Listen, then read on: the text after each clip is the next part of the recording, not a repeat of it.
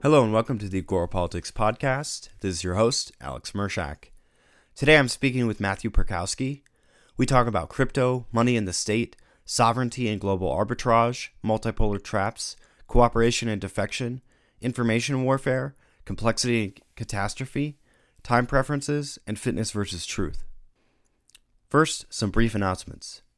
I've changed my mind about early access to interviews as a patron benefit because the longer I think about it, the less I like it. The conversation is where true magic happens and is also experienced by two parties, so restricting that, even temporarily, feels too zero sum to me. Interviews will remain free and available to all as soon as they are released. I've updated the Patreon page to reflect these changes. If you're a fan of the show and you're not already a supporter, you can fund more conversations like these on Patreon. Lastly, in the conversation you're about to hear, I misspoke and attributed Nietzsche's theory of the origins of justice to the birth of tragedy rather than on the genealogy of morals.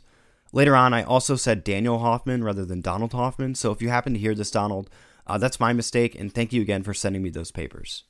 Okay, with that out of the way, I give you my conversation with Matthew Pirkowski.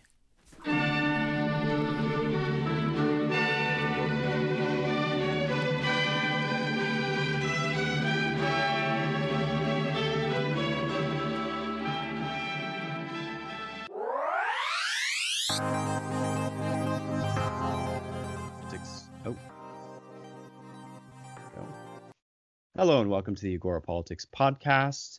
This is your host, Alex Mershak. With me today is Matthew Pirkowski. Matt, welcome to the show.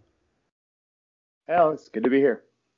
Thanks for coming on. I really appreciate it. Um, so, for those of you who uh, maybe aren't denizens of Twitter like Matt and I, uh, Matt is a very well known um, I guess, well, I'll just say denizen of Twitter himself, although he has, uh, you know, his own substantial, I'd say, uh, career as well as academic background um, that backs a lot of the the things that he says that people find to be um, very interesting and very provocative uh, and very enlightening.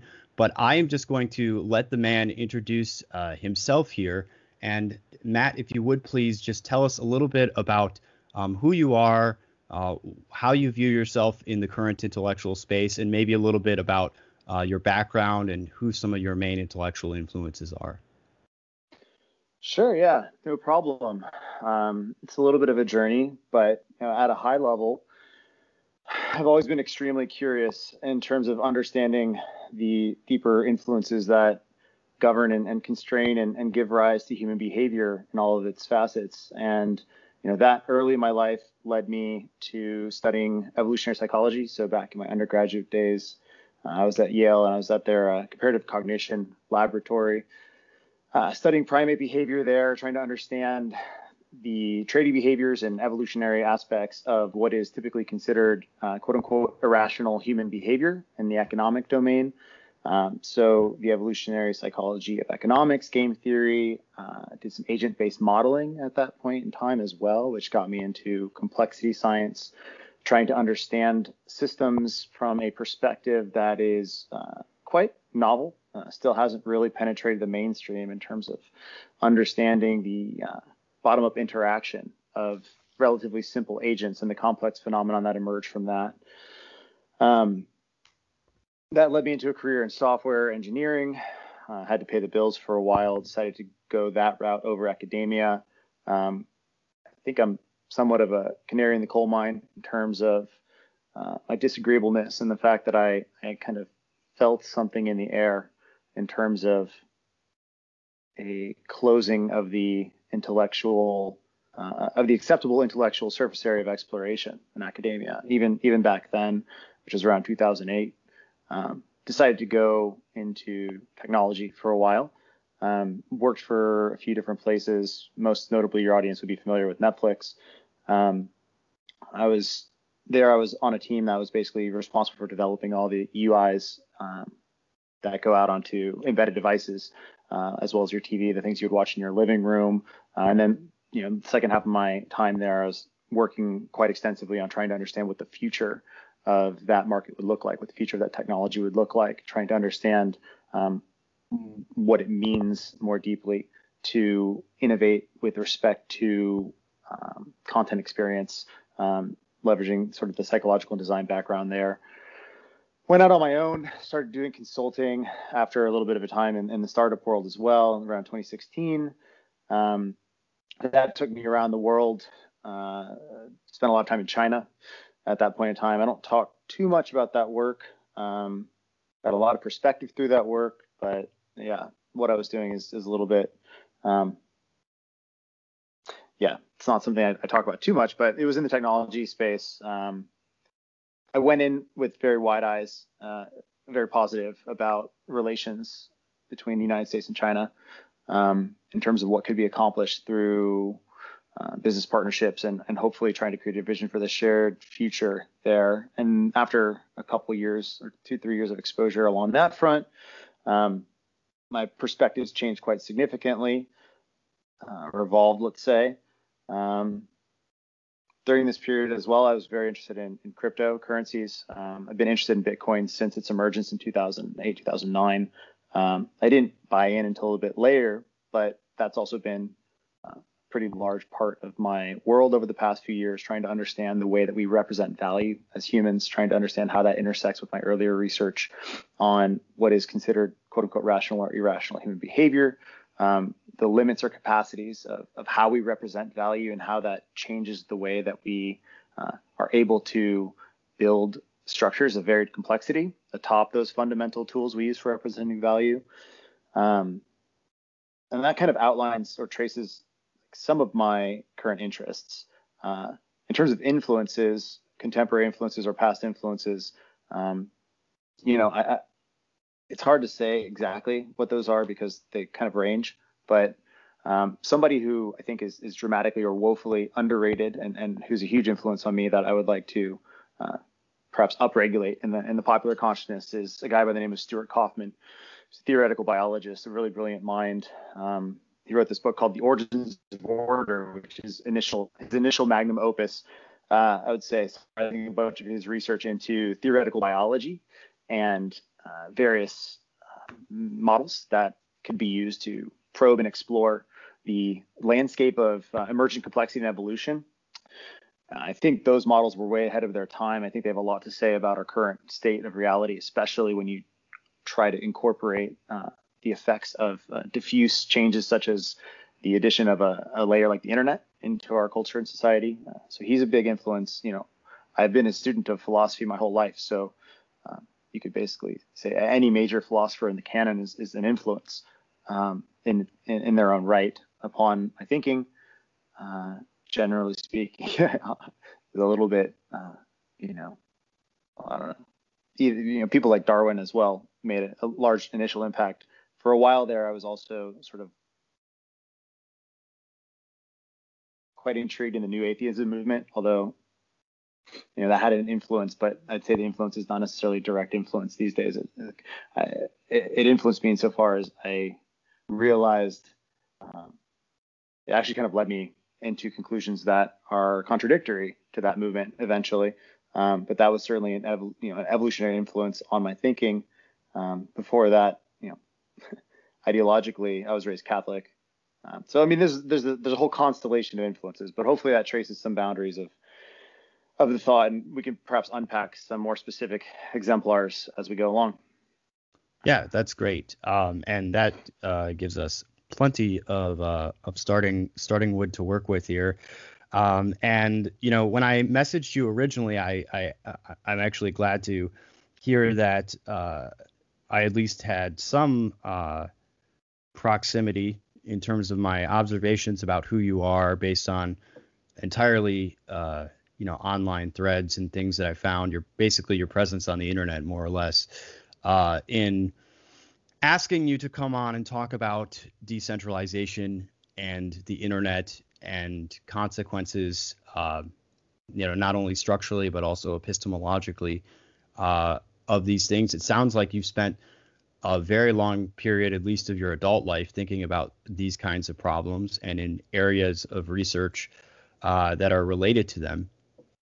So, uh, where do I want to start then, based on that? Um, well, so I'm not going to ask you about your work in China, although I am curious, uh, just because you said that you were keeping that uh, a little hush hush, which is fine. Um, and uh, perhaps uh, more of that will be uh, will be relevant um, long and long into the future.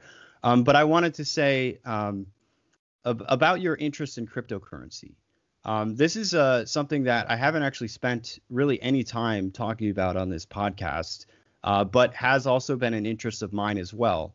Um, I think anyone that looks into crypto very, uh, very deeply understands that the technology provides an opportunity for building out a substrate that will fundamentally change the organization of, I mean, pretty much anything that you can think of uh, in society. In particular, anything that you can put value on. Uh, there's there's a an opportunity for um, demarcating and exchanging that value uh, within the crypto space. Uh, now, for me, uh, as someone who's more um, politically minded um, and is asking questions related to, well, how should we set up our regimes? What is the best uh, arrangement of governance for human flourishing? How do we make you know the ideas that we've inherited you know improve or maybe we need to do away with them all of these things to me are very uh, intimately related to this additional layer that we've added to society called the internet uh, which is sort of freeing up uh, where there were previously geographic boundaries to these kinds of questions that were delineated mostly by nation states. With the rise of the internet, you have this whole layer on top of society uh, that's independent of uh, of the physical constraints of, of where people are on the globe. Um, and so I wanted to ask you, you're probably much deeper into cryptocurrency than I am. Uh, I got uh, really into it um, maybe three or four years ago learned a lot about Bitcoin, learned a lot about Ethereum, read all the white papers, uh, and have sort of just been a casual follower of uh, of that space for a long time now. But I haven't recently gone really into the depth of uh, of some of the new development uh, projects that are in place, some of the new ideas that people have about uh, about alternate governance structures, things like uh, you know putting things like citizenship and Passport, et cetera, on, a blockchain, making those into smart contracts, you know, selling people citizenship. These are just different examples of applications of current things that we have instantiated with nation states that could be instantiated in the form of smart contracts. Uh, how do you think about cryptography and its role in uh, in changing uh, human governance? And have you spent a lot of time thinking about the ways in which the systems that we now have um, could be upgraded or even superseded by the inclusion of cryptographic technologies? Sure.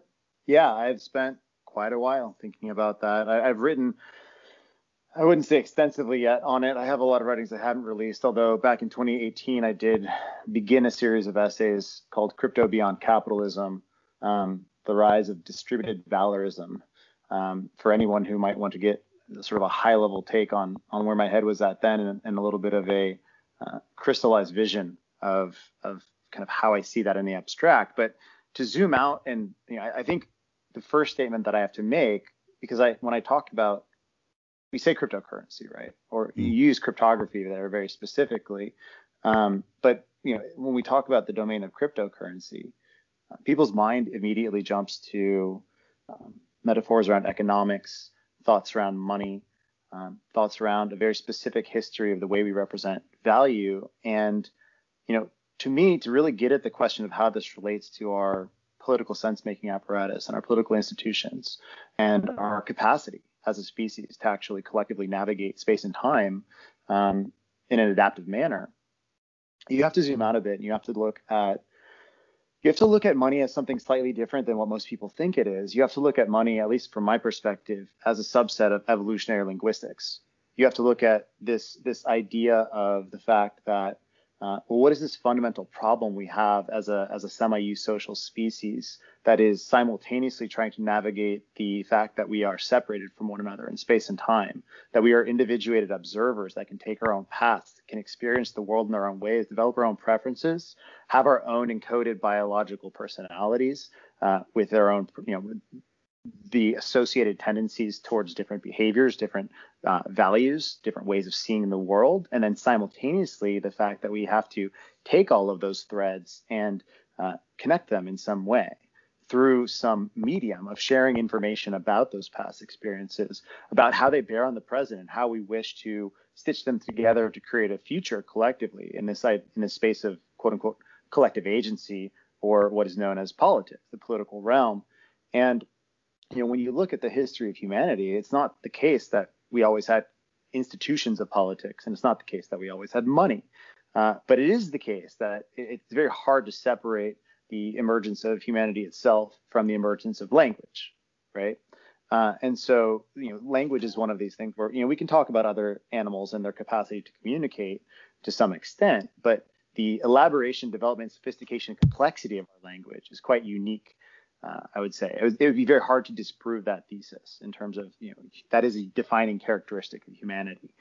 And the interesting thing about language is that language is this this tool that we use to navigate that intersubjective space between the threads of our individual experience and the collective emergent collective um, abstractions we're able to generate to help us cohere as um, groups of more than one individual or even more than one tribe uh, or in theory more than one nation but you know at some point it seemed to be the case that that these tools this tool of language uh, it wasn't necessarily sufficient for um, for homogeneously governing all of the ways that we need to communicate about reality. It seemed to be the case that at the collective abstract level, we needed something that was a more slow moving uh, tool to allow us to talk in a very nuanced way about uh, the long term decisions that would affect a community. Out of that grew this this lineage of political systems. And then on the other thread, we needed a tool to allow us to talk about uh, finite transactable interactions and the sort of embodiment of our tendencies towards reciprocity. Uh, the ability to understand that if I helped you or I created something of value and then exchanged it with you, um, that should, in theory, that information about reality should not be lost. Whatever information there was in my ability to create something of value and bring it to the table in our society, uh, that shouldn't be arbitrarily taken advantage of. That shouldn't be worth nothing. That should be, in theory, represented. Whatever it required me, whatever was required of me to actually create that value and bring it to the table, should somehow be encoded in um, an accounting of of the past, so that we could navigate the present and future. And so, you know, I, I would identify that tension, that tension between those two spaces, as this divergent place in history where uh, where where money and politics sort of diverge, despite the fact that they originated from the same uh, sort of solution space, evolutionarily speaking. And what I find really fascinating about the world of crypto is that you know it's it's I don't see it as a it's not arbitrary that we're seeing these spaces of of money and um, these systems of uh, uh, consensus and different modes of establishing consensus. It's not arbitrary that we're seeing them weave back together because what we're seeing is an evolutionary pressure on the current systems that had separated these two um, domains of communication. And we're seeing evolutionary pressures that imply effectively that their separation is an insufficient mode of social structure uh, for adapting to the level of complexity that we're presently seeing in the world. And so, what we see, therefore, is um, that evolutionary pressure, uh, giving rise to many experimentation, much experimentation in the space of, well, how do we potentially weave these two modes of representing the world back together into a fabric that is uh, sufficiently dynamic and of sufficient integrity to capture both of these necessities at these two different time preference and spatiotemporal scales of society and more closely integrate them so that they don't have as much dissonance, conflict, um, and tendencies towards sort of self-termination as as they presently do in terms of the interaction of money and politics. And so I would say like I would just I would pause there just to say that like that would be the frame through which I would enter this conversation. Uh, and I'm happy to let you respond to that and, and, take this wherever you feel is is interesting. Sure. So uh, well, thank you for uh, framing your perspective on uh, thinking about it that way. Uh, I while you were speaking, uh, was recalling uh, actually Friedrich Nietzsche's theory of justice, uh, which he articulates in The Birth of Tragedy, that being um, that justice basically begins with the tracking of credits and debits, of, of debts and and credits, and so uh,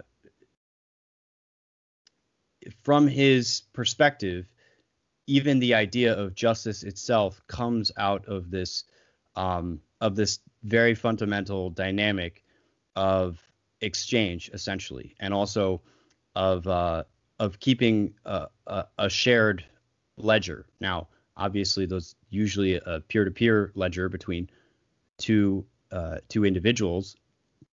We're not talking about a, a decentralized uh, ledger that's replicated on you know every single node in a network.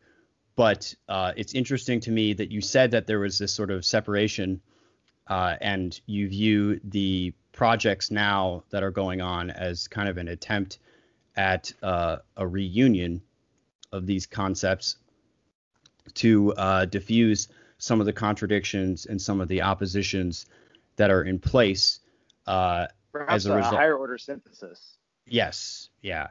Um, one of the things that I, I wanted to bring up though that um, is kind of a a wrinkle in that um, that I think we should work out though is that uh, it's not simply that they're um, that the economic realm and the political realm are viewed as separate and distinct, but actually that uh, in a way um, they're sort of competing to commandeer one another. Um, and so I view nation states, for example, to be in basically competition uh, with with corporations uh, for various kinds of power. Uh, there are certain kinds of power that, due to the advent of sovereignty and uh, other things like that, uh, are not available to corporations in the same way that they're available to nation states. But largely, I view them to be uh, in competition.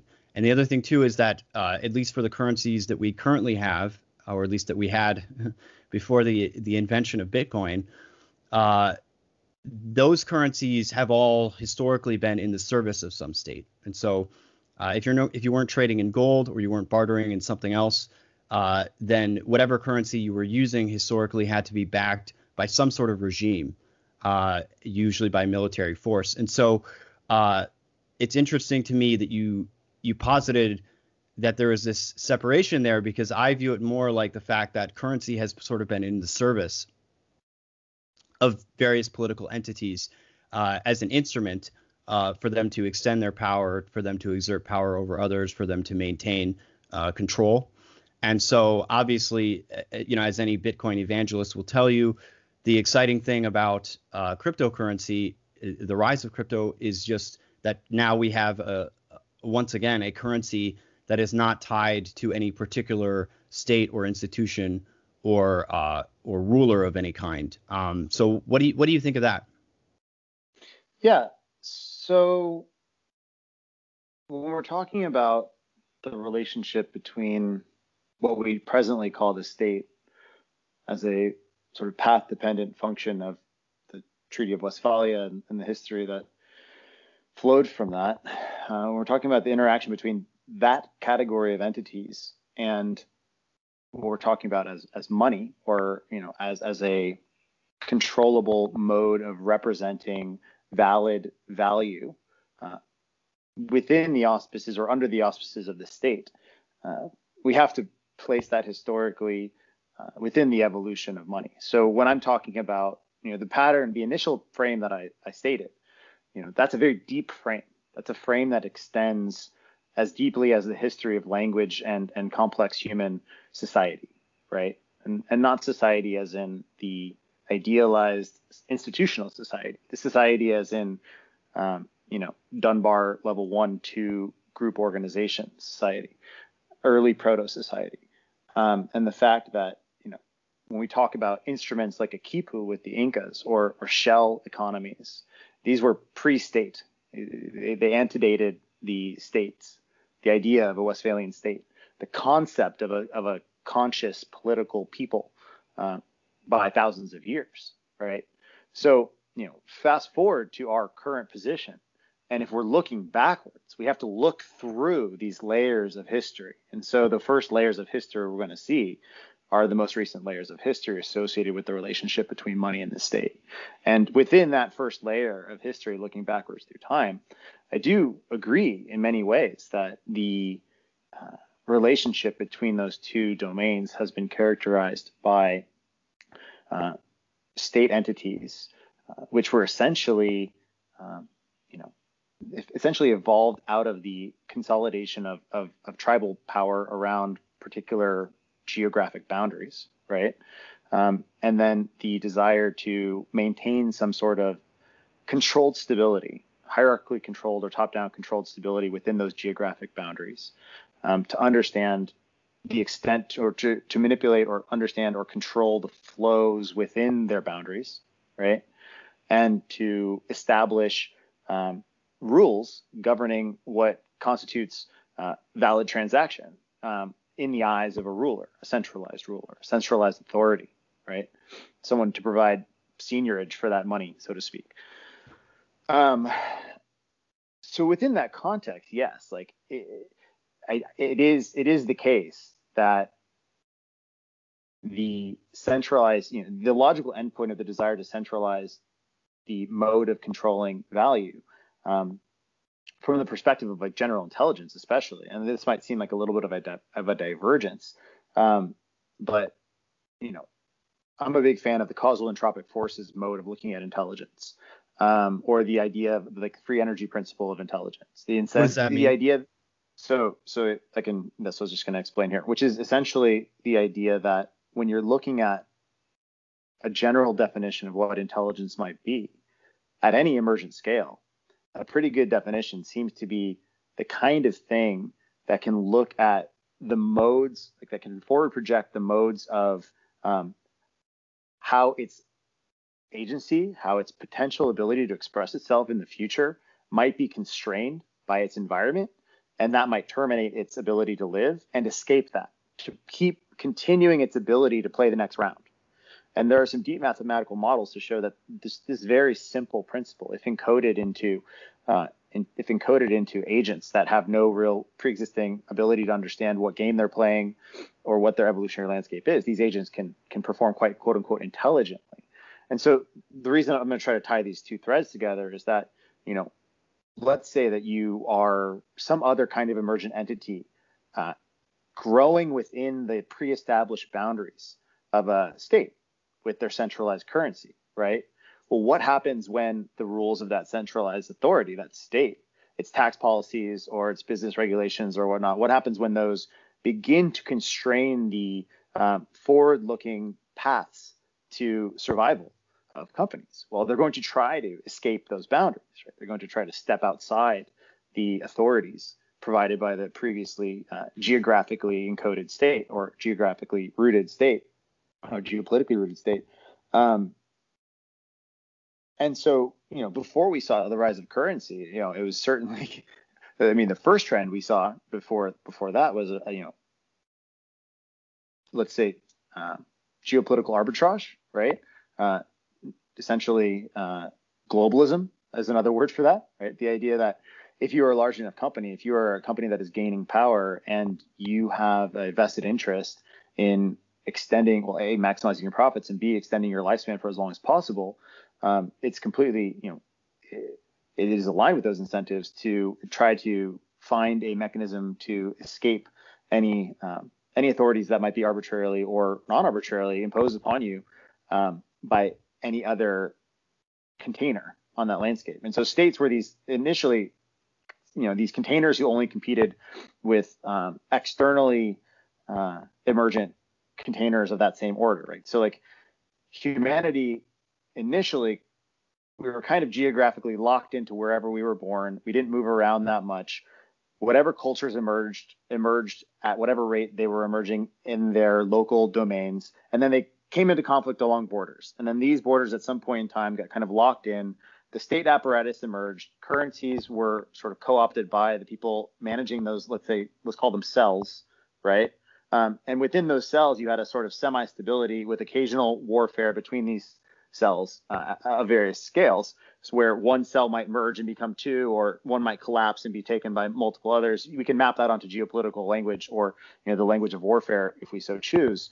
Um, my particular way of seeing things is, is very much in the vein of emergent biology, let's say, and evolutionary biology. Um, so like I, I, use terms like cells. Um, that being said, once you have a certain stability in that geopolitical structure, um, once you can draw a map of the world and not have to change those boundaries every uh, 20 years or so, um, it becomes the case that you have the perfect, you've set the stage perfectly for entities to be able to challenge, grow within those structures that can also eventually become sufficiently powerful to challenge those structures, especially if they can arbitrage value across the different cells, right? And so we saw this game emerge where corporations and you know sufficiently wealthy people would attempt to arbitrage the policies and the various economic um, tendencies or capacities of these different cells to, to maximize their output in the game, to maximize their wealth, to maximize their potential to, to live and thrive. Um, a secondary effect of that was the fact that many of the people within these you know, countries themselves uh, who didn't have the ability to hop between those borders so fluidly uh, ended up kind of at the mercy, at least in the short term scales, at the mercy of, of the sort of macro logic of these game players between the players at the state and the corporate level who are, who are you know competing uh, playing this game of, of cat and mouse as you mentioned right as you kind of framed it initially. And this idea that they're competing with one another for uh, the reins of power and to essentially control uh, which of these entities will will gain the capacity to um, truly determine um, the rules of the game uh, for the rest of those on the game board who, who don't have the ability to do so. Um, and within all of that context, within all within that frame, within that history, uh, that that story of emergence and competition, you know, you have the individual and you have you know the addition of the internet. And the interesting thing there is it's allowed people across all of those different cells to connect, organize, sometimes chaotically. I mean, there's many negative externalities to this, but Bitcoin specifically is a really interesting example because it is essentially, I, I like to consider it a supranational uh, mode of representing value. It's planting a, you know, it, it's attempting to essentially, like, let's say that you have this sphere of these cells that's embedded you know embedded structurally and deeply in its inertia and its institutions, their geographies, and you know the physical path dependencies. Like for example, of just how arbitrary these physical path dependencies can be. It's like we have Washington D.C. because people had to physically go to a place in the world in space and time from the different states to discuss what to do at the national level because the entire institution was created at a time when we didn't have the tools that enabled us to do this remotely in any way, right? And so, and, when we still have that extremely uh, restrictive inertia, uh, and so we see a sort of end around. We see the creation of a system that enables the representation of value alongside a, a very well designed algorithm and game theoretically balanced process to ins- like to to try to not ensure but to make capture capturability uh, far less of a concern than it is with um, the capacity to print money, for example. So like you're talking about before, like if you are a nation state and you that you know that cell has been corrupted, let's say by a sufficiently powerful corporation, um, the ability to uh, print money in a way that is uh, sustainable, let's say, comes into question very quickly because the corporate entity will first of all look at the landscape and say, well, if I can benefit from operations in country X by having them print more currency and giving it to, uh, you know, giving it to my own, if I simultaneously can encourage them to print more currency and I have co-opted policymakers to get that currency to flow into my coffers more effectively. I don't care about the long-term future of that nation. I don't care about their inflation. I don't care about any of these factors in terms of the stability of their nation because I can jump to another cell globally because my operations aren't necessarily fixed or rooted in any of these places, and I can play this game of arbitrage. Um, the cool move about Bitcoin is it says, no, we're going to game theoretically look at this. We're going to establish something that is resilient to attempts at such capture. Uh, it doesn't care who you are. It doesn't care uh, what modes of political control you pull any in any given cell in this game board because the incentives will move away from you such that uh, you the more you, the, the, the more effort you put into trying to capture it, the more uh, effort it will take to do so. Generally speaking, um, and so it's like we've created a new game board. We've created a, a game board that has transcended or or or, or um, game theoretically reset the value space, let's say. And this is this quote unquote trust anchor. I mean, this is why I look at this as, as Bitcoin as the center of this entire new ecology. And that's a whole other story, but um, which we can get into. But I do think that, that that is it is that is the key, right? You have to you have this transfer of computation and energy with balanced game theoretic capture resistance, and it obviates a lot of the embedded advantages of the previous that the previous cellular structure that had emerged in the uh, geopolitical landscape and the corporate uh, behaviors that grew to parasitize that landscape. I guess I'll stop there. That was a, that was a lot of a lot of different topics, went in a lot of different directions, but hopefully that's somewhat coherent. Mm. Um, well, then allow me to take a moment to attempt to uh, to digest some of that. So, um,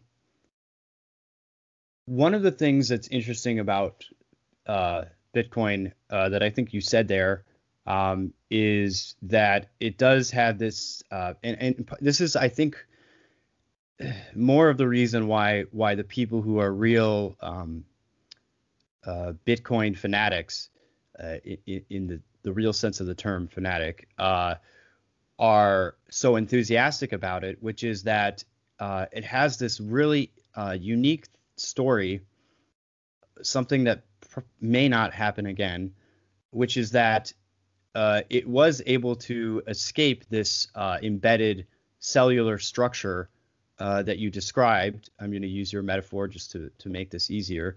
Um, and it did it. Uh, it did it very rapidly, and it did it in one fell swoop.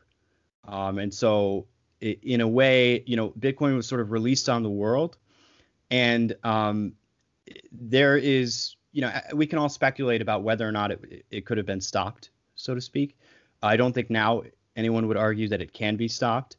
Uh, the proliferation, the continual growth of, of, Bitcoin. You can debate whether or not Bitcoin will emerge as a global currency or whether it will emerge as the top um, cryptocurrency in the world in terms of uh, market share.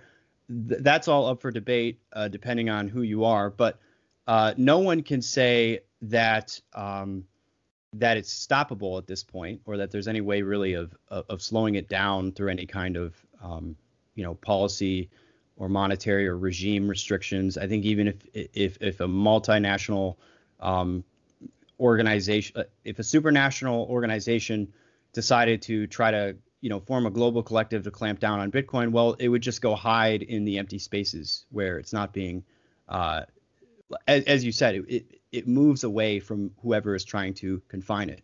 Um, and so the fact that it escaped in one fell swoop is really interesting because uh, I, I, don't want to spend a lot of time talking about Satoshi Nakamoto and who he might be and, and whatnot. But if he hadn't been anonymous, and perhaps if Bitcoin had been more um, more understood what what it actually was, in its infancy, there's a chance that I think it could have been crushed uh, mm-hmm. in the beginning uh, when it was very, very young.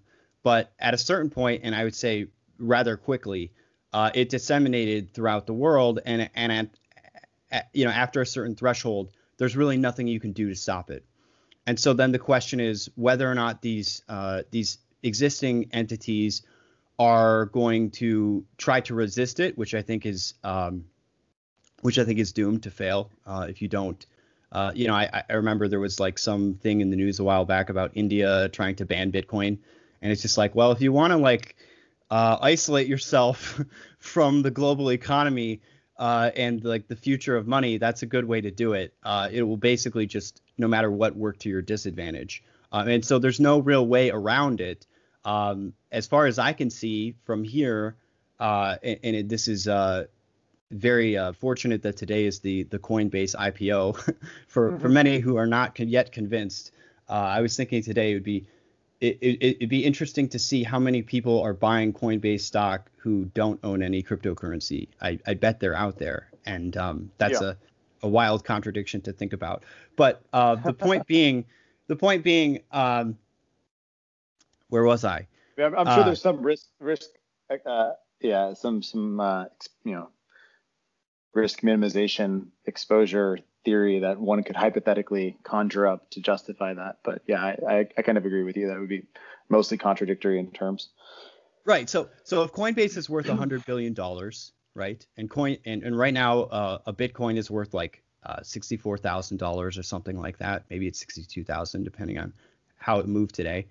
Um, you've got this you've got this problem if you're a nation state on your hands, which is not now there's this other thing that's totally outside of you, that's not within your control, and that threatens to upend uh, your, uh, well, I would say, I would go to so so far to say to upend your your sovereignty, your economic sovereignty, um, because all these arguments about, you know, who's going to rule the 21st century uh, what are we going to do once we move into a multipolar world? Is it going to be the United States? Is it going to be China? Is it going to be some sort of uh, you know alliance between either of those countries and uh, in Western Europe, or you know maybe Russia and, and Iran will play a role.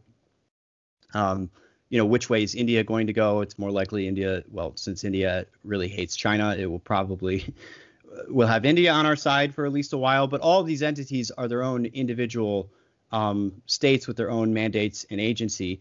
Um, and so when I think about the um, the multipolar world that we're moving into, I think that any uh, nation state that tries to resist the adoption of these cryptocurrencies and isn't actually in the game of enabling um, their citizens, the people to whom they uh, they are ostensibly uh, obliged to improve the lives of, um, if they don't take measures to actually improve the circulation of these things within their economies, uh, I think actually they're going to end up losing that game pretty heavily. Um, and of course, with the decline in the acceptability of kinetic warfare, for example, uh, and the rise of uh, you know being able to film everything and send it around the world instantaneously, um, as you probably know, and as it's been said many, many, many times, the future of warfare is going to be uh, is going to be in cyberspace. It's going to be information war. It's going to be um, around uh, issues of uh, of transmission and bandwidth and who gets access to different kinds of brain shares, who has an audience, who does not. Um, and so all this is to say that there's going to be uh, a, a real problem for anybody um, who's and, and, the winner of the multipolar world uh, the winner of the multipolar world if there is one if you could say there there would be one i don't know how all that works out game theoretically maybe you can speak to some of that um, is going to fundamentally establish themselves uh, as dominant through economic means first um, and that's sort of the contest we're in right now you know uh, the united states if you're an american and you're pro america you want our GDP to remain the largest GDP on earth because if you have GDP, that means you have purchasing power, which means that um, uh, by implication, your consumer market controls the world effectively because you're the one who everyone is trying to sell to uh, and that people are producing for. Uh, and so I, I view um, I view Bitcoin as part of the information warfare complex. Um, it's obviously a type of information. There's a reason these um, these networks are called protocols. It's exactly as you were saying in the beginning. It's part of transmitting uh, information, much like language. Uh, but in terms of uh, it, sorry, maybe I should stop. I, I think I'm getting a little bit too ahead of myself. I wanted to ask you, how do you view the multipolar trap uh, do you think that there can be um, some sort of stable equilibrium that we will get to at some point in the future? Do you think it will go uh, for U.S. or China?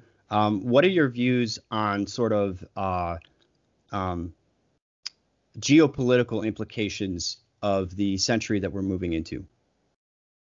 Yeah. Okay. Sorry about that. I um, know that was like a, a whole fire hose. No, it, it, there's yeah, there's there's there's so much there to dig into. I mean, the multipolarity question is also, you know, it's a deeply related question to these questions of of representation of value and how that is tied into like how the virtual ties into the real, into the real world processes that we depend on um, for our, our life at individual scale, at you know community scale, at national scale. Um,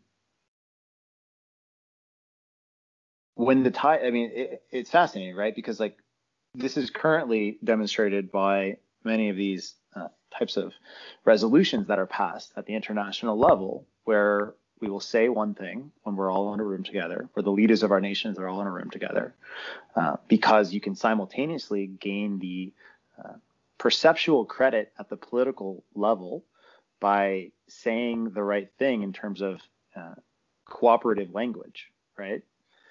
And yet, the incentives for cooperation are almost non-existent at the practical scale. Like once, you know, once someone, once a Chinese leader goes back to China, and you know looks at whether or not they're going to invest, you know, X in a coal plant or some multiple of X in uh, a solar plant, um, that's going to be a very pragmatic decision. And I'm not saying that they're not investing in solar because they actually, where it makes sense, they certainly are. But it has very little to do with what they're saying at the at these international conferences, and it has very much to do with you know, where their interests lie in terms of uh, so the regional economics um, of the energy needs versus the energy the capacity to provide energy in, in various regions of their of their nation. And so it's like, okay, well, unless you can have unless you have mechanisms that you trust and that are bound to physical infrastructure at a very embedded level um, and are also tied into the kind of geopolitical discussions we're talking about or we would in theory talk about uh, or need that that a, a multipolar like a stable multipolar regime would necessitate um, you're always going to have these problems of defection because to the extent that cooperation creates value. I mean, I think this is something that's not fully appreciated. To the extent that cooperation creates value, the incentives for defection go up, right? It's like the more money you create on the table, the more incentive there is anytime that the group leaves the room for somebody to come back in and, and steal some of that value, right? Um, so it's this dynamic where it's not it's not as if cooperation actually leads to more cooperation by default. Um, cooperation of a number of parties in a multipolar game can very easily increase the incentives of any one of those parties to try to get away with um, not you know paying their dues. So with respect to the, the crypto conversation or this other sort of distributed infrastructure uh, conversation, well, would we, in theory, do we think we would see a world where nations are willing to increasingly embed, or would they have incentives to embed um, protocols or technologies that could uh, generate, let's say, robust signals, robust cooperation signals. You know, do we think that that's a reality ahead of us? Um, well, then you kick the cur- you, know, you kick the can down to this question of like, okay, well, how do you guarantee correct implementation? How do you guarantee that the algorithms that you know China says it's using to track its carbon emissions in, you know, let's say, I don't know, 10 billion different locations in China. If you're talking about like cars and people and processes that might emit carbon in some way, um, or the United States, like it's a it's a big lift. It's a big lift um, to get any sort of game theoretic coherence um, that we would truly believe represents um, the ability to solve a multipolar trap through um, through trust. Let's say trust in trust in a given system. Um, and so then you're you're kind of back in that same question of that's always you know this historic question of okay well then comes down to force it comes down to if there's no authority that can leverage force outside of that uh, to punish defection uh, then again you'll get defection. Um, I don't know. It, it, it's hard. And then so okay then just there's this question of you know when you're when you're talking about the way that you know, just to loop in this question of warfare, because that was part of your initial question, your initial your initial thrust here. Um, you know, moving into this space of information flows, because really, when we're talking about power, we're talking about, at least in my estimation, we're talking about flow control, right? In the in the physical landscape, you're talking about control uh, in the flow of resources, goods, um, people across borders, boundaries uh, monetary flows, things of that nature. Increasingly, all of this is digital, right? I mean, we still have food flows, we still have very real flows that are that are infrastructural, but we have increasingly um, increasing those infrastructural flows are also um, controlled by informational flows, right? There's a virtual model of the infrastructural network. That virtual model, if it can be corrupted or diverted or changed, then you can potentially wage warfare on another nation um, through means that are not directly provable. And so you get back to the same question of can you embed trustworthy mechanisms in the virtual uh, in the virtual infrastructure that would uh, regulate those games uh, in the same way that certain emergent phenomenon like um, you know in the same way that certain games emerged in the nuclear warfare in the domain of nuclear warfare to regulate those games. But that, that was just an escalation game until we got to mutually assured destruction. Like, do we end up in the same place with respect to just informational, mutually assured destruction, where, you know, so many infrastructural, so many informational infrastructural systems are compromised, and each nation can prove that to one another that you reach a detente. Um, is it possible? Because then then we get into these very strange, or not strange, we get into questions of computer science in terms of how difficult would it be to actually create uh, highly complex networks of information management associated with the, the, the, infrastructure of a nation that are fully resilient to capture or to infection.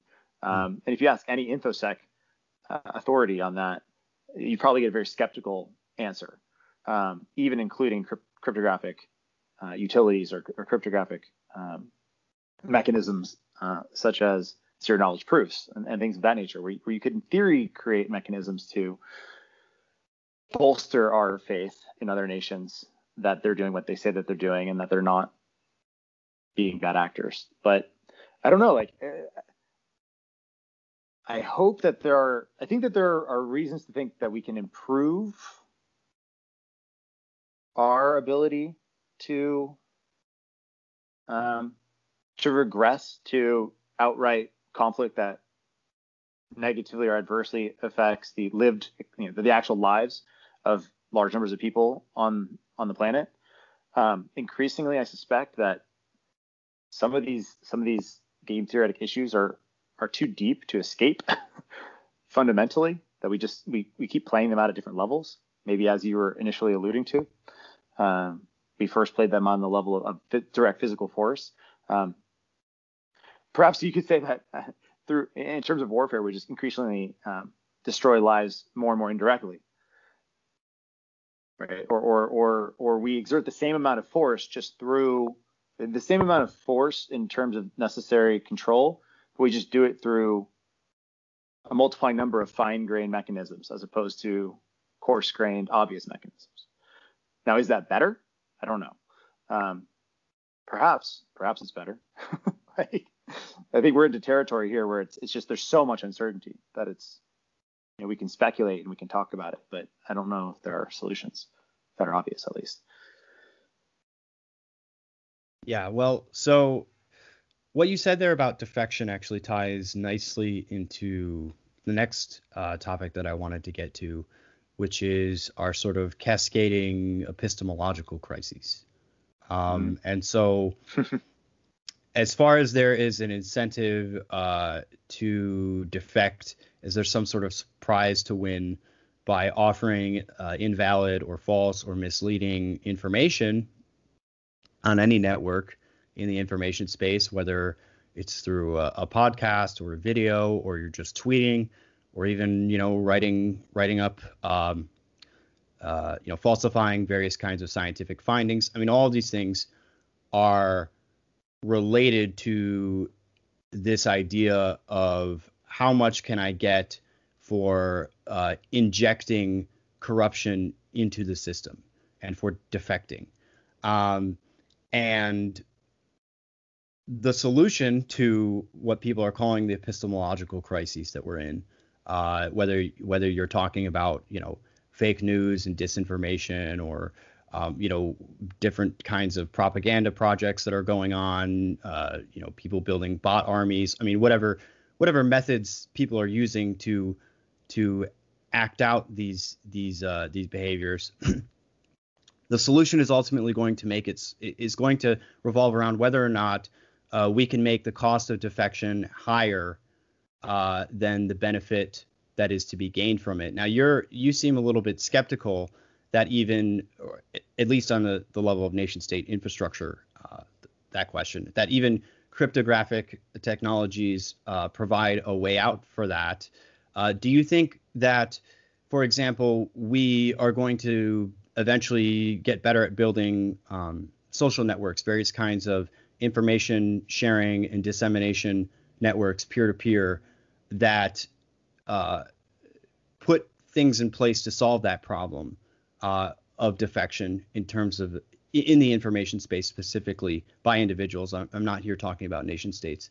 Um, do, do you know of any solutions? Do you uh, are, are you aware of uh, any of the sort of forthcoming research on this? Have you thought about this question at all of uh, what to do with uh, our with basically a surfeit of information and a uh, a um, a surfeit of information and I would say a um, a lack of uh, I don't want to say wisdom, but you know some information you can build on and some information you cannot.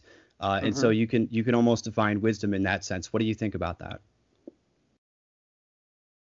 Yeah, well, that would be perhaps what I would define as as pragmatic epistemology, right? The idea that you could actually um, that whatever whatever your abstractions, whatever abstractions you may hold in your mind to represent reality, that those abstractions can be uh, transformed into actual physical behaviors that that achieve your desired ends that actually that actually work that those programs run in reality uh, they map your behaviors and if you actually can execute the behaviors with fidelity to your models the expected output uh, the expected outcome occurs right and that can be you know models as simple as those that are completely innate like picking up a can and taking a sip of a beverage as I just did, mm-hmm. um, you know, which is like it's interesting, right? Because in theory we could pause. I use that as an example because in theory we could posit the idea. Like this is the divergence between words. Like this is an epistemological question. Like I can say to you very easily, I live in a world where regardless of whether I use my hand to pick up the drink and pour it in my mouth, uh, nothing will come out. And I can just say that right? Because those are words. Like they have no actual connection to the physical process that just occurred. And yet, every time until this can is empty, that I do this, at least to my knowledge, uh, my my inductive capacity to understand this. Um, if I do the behavior of picking up the can, putting it to my face, tilting it such that gravity can take you know effect upon the liquid, that liquid is going to flow out the hole that's below the other side of the can. Right? It's just that's how it happens. And it doesn't matter that I told you one thing. Um, except for the fact that if I can make the idea, if I can divorce that idea increasingly, like, you know, it, it's very easy and silly to talk about this in terms of a can and, and the liquid inside of it. But the more abstract the idea and the more removed we are from the consequences, the easier it is for me to uh, to smuggle in abstractions that I can use to arbitrage value out of you in the short term, regardless of the fact that the outcome in reality still doesn't change, right? So like if it were possible for me to convince you that, you know, if I if if you were to bet me that if I could convince you, right, at a deep enough level such that you were willing to bet someone else ten dollars that when I took that drink of soda, nothing would come out, right?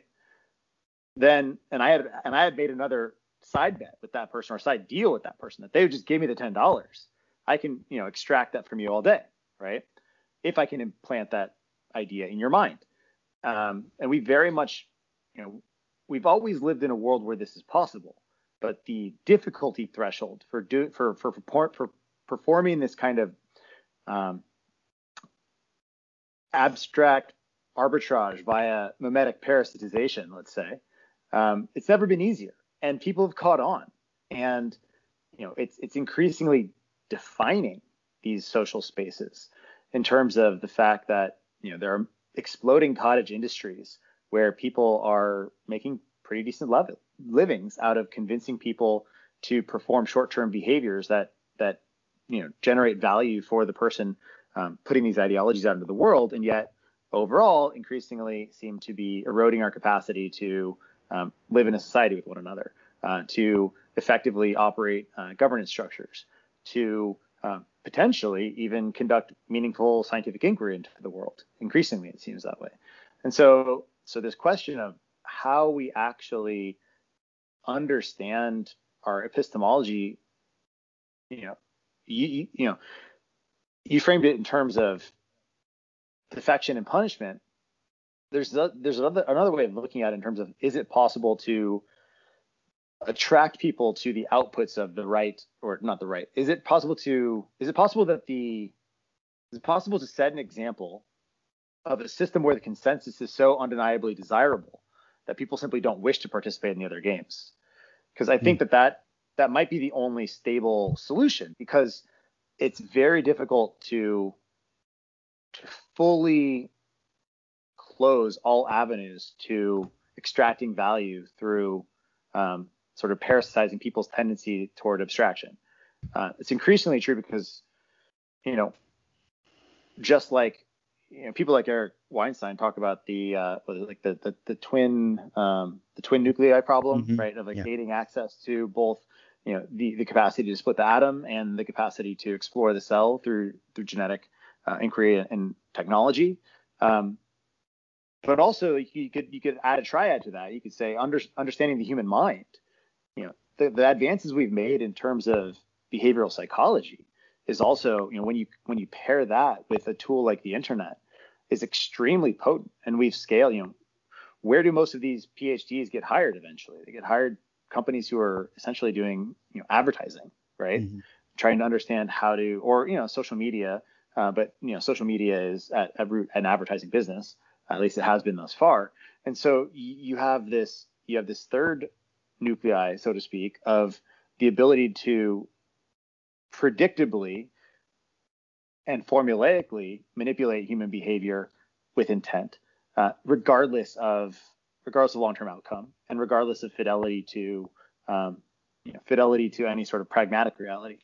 Um, so it seems very difficult to to stymie that trend using any kind of uh, by escalating the cost of doing so. Uh, seem, that seems to lead very quickly towards authoritarian mechanisms of central control on these networks, which is what we see to some extent with, not even to some extent, to a large extent with the first generation of, of social media companies, with Facebook, with Twitter. Um, we see an attempt to essentially excise or impose pain on those who are um, purporting models of reality that don't that are that are not consonant with uh, the perspective, the the approved perspective of those in control of those networks, right? Which begs the question, or it, it sort of raises the question: um, whose perspective gets to, you know, who who gets to encode their perspectives into the the fundamental mode of um, perception, let's say, of the network? Because it, it kind of makes this assumption that the network has a point of view, Mm. That's a very strange assumption to make about a network that, that has a point of view. The epistemology of humanity is, is far more decentralized than that. And the fact that evolution has preserved a variety of personalities and perspectives is evidence of the fact of utility of those differences in perspective, right? And so we're going directly against what we know to be adaptive in terms of the the evolutionary solution to this problem of, of viewing the world and trying to make sense of the world. And, and we're going directly you know, opposite of that. And so then the question is like in this new generation of modes of communicating socially, using the internet or whatever the sort of uh, the um, whoever will carry the torch of, of today's internet. Uh, is it possible to have? Is it possible? Like, what would it look like to have social communication in these online spaces that allows for emergent sense making and, and sort of like a multi-perspectival bottom up uh, truth mechanism so that it, it's not necessarily the case that it's enforced in any other way than pragmatic capacity to act as a group using um, using these models that emerge through through what right? That's the question. And have we seen mechanisms that are powerful enough to allow for this yet? And it doesn't seem that we have. It, it seems you know it's still a very open question as to as to what kind of pandora's box we've unlocked by connecting every single human being at the speed of light fundamentally right like and if we're capable of creating protocols that allow for that new potential to be harnessed into something adaptive as opposed to something explosive, um, self, something self-destructive. Um, we're working through it. I mean, those protocols, you know, it would seem to be the case that huge part of this seems we need some sort of necessary compart like emergent compartmentalization. Mm. You can't have purely open spaces. Like I think one of the one of the things that one of the aspects of current social networks that almost guarantees the fact that the only mode of control that will emerge is, is attempted centralized crackdown is the fact that you have no naturally emergent structure that precludes um, just complete connectivity or the fact that you have these swarm behaviors. Mm-hmm. Uh, you know, it's almost a defining characteristic of the current moment. Um, the triggering of a, of a sort of a swarm of attention around an online space in an immediate, like for example, with what just what just happened again in in Minnesota, eh, in terms of the fact that an event can happen and you can have riots or you could have large groups of people um, congregating in the physical world uh, before someone is even processed, let's say, or before you know before anything happens, before any of the traditional institutional mechanisms that attempt to try to sort out the complexity of that situation have even begun to swing into play, right? Mm-hmm. And so why does that happen? Well, it happens because you have such an immediate spread of that information so widely in space and time, and you can focus so much human attention on that. And like, and the vector is occurring through a mode of communication, like a anxiety and fear based mode of communication that we know, you know, we know, neuro, you know, from our, our research into neuroscience and, and behavioral psychology that, you know, when you are in that mode, like when you enter this fight or flight mode, you're not using the parts of your brain that are capable of of subtle rational thinking. You're not able to actually parse um, parse apart the the modes of or the piece of information in that situation that you would need to um, to dissect and to analyze to really understand what happened. You know, we regress to a purely reactive mode of being, and so it's like you have an open network and you create a completely reactive society. And if you cre- create a completely reactive society, it seems very unlikely that anything stable emerges from that. And that's, you know, circling all the way back to the beginning of our conversation, you know, theoretical models by people like Kauffman show that this is the case. And you know, he calls it a complexity catastrophe. And I think that our current, all of our current social networks are subject to complex, are subject not only subject to but guarantee complexity, complexity catastrophe. Um, and a primary design principle of any network that wishes to facilitate a transition to a better place in our sort of uh, socially networked internet space needs to take that complexity catastrophe very seriously. It needs to take the implications of over-connected networks and completely open networks very seriously without without treating it um, in a tyrannical mode of, of attempting to centrally preclude communication, which is a very hard problem. Mm-hmm. Yeah, I mean, I uh, I always think to myself when I hear people uh, on Twitter or outside of Twitter complaining about the uh, you know the level of discourse that goes on there, that uh, if I was an evil genius and I wanted to, um, and I was existing before Web 2.0, and I wanted to create a technology that would drive the entire world insane, I would uh, I would create something like Twitter, where everyone can talk to anybody and there's no barriers uh, at all, um, because that is literally how you would drive somebody insane because all of their narratives, all of their worldview is shaped by a particular locale uh, that they have grown up in. Uh, and, and, even if you've moved around a lot, you still have a particularity about how you came to be formed with the ideas that you have. Uh, and so, if I take people from Pakistan and I take people from Minnesota, and I, I just like one day, uh, you know, have them like be introduced to each other serendipitously and, and, they have to suddenly shake hands and there's no there's no pre-existing context for why they would be talking or why they would be interacting with one another. Um, then yeah you would very it would very quickly devolve into um, into a kind of insanity especially if if if then the the the mode in which they were interacting was uh, you know the sharing of their their opinions and beliefs and and, and ideas about the world. Um, and so, yeah, and everything is like that, right? Everything in nature is like that. Everything in our world is like that in the sense that, you know, anything that emerges and stabilizes naturally, bottom up, a fundamental aspect is is is a kind of uh, mediated boundary, right? The idea that uh, the the idea that reactions don't just you can't get any complexity if you have a space that just allows all reactions with no um, with no limiting principle, with no energy barrier, so to speak, between those reactions. You just get, you know, essentially chaos. Uh, if you look at any sort of stable biological structure, you have um, layer upon layer of of of bounded uh, purpose, let's say, bounded structure, bounded cellular structure, organelles, organ, you know, organs at, at higher orders. You have this, you have a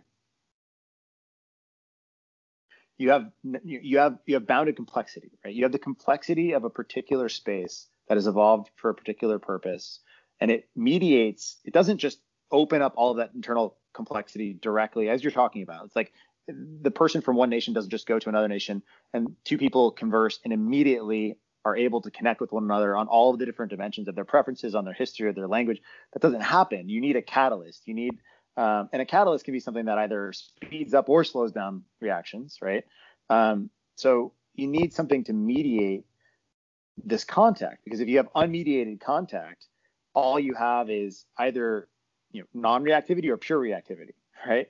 Mm-hmm. and either one of those, neither of those are, neither of those are either on one hand non-reactivity, non-reactivity is is uninteresting and is tantamount to death, um, and on the other hand, pure reactivity is is too interesting and also tantamount to death, right?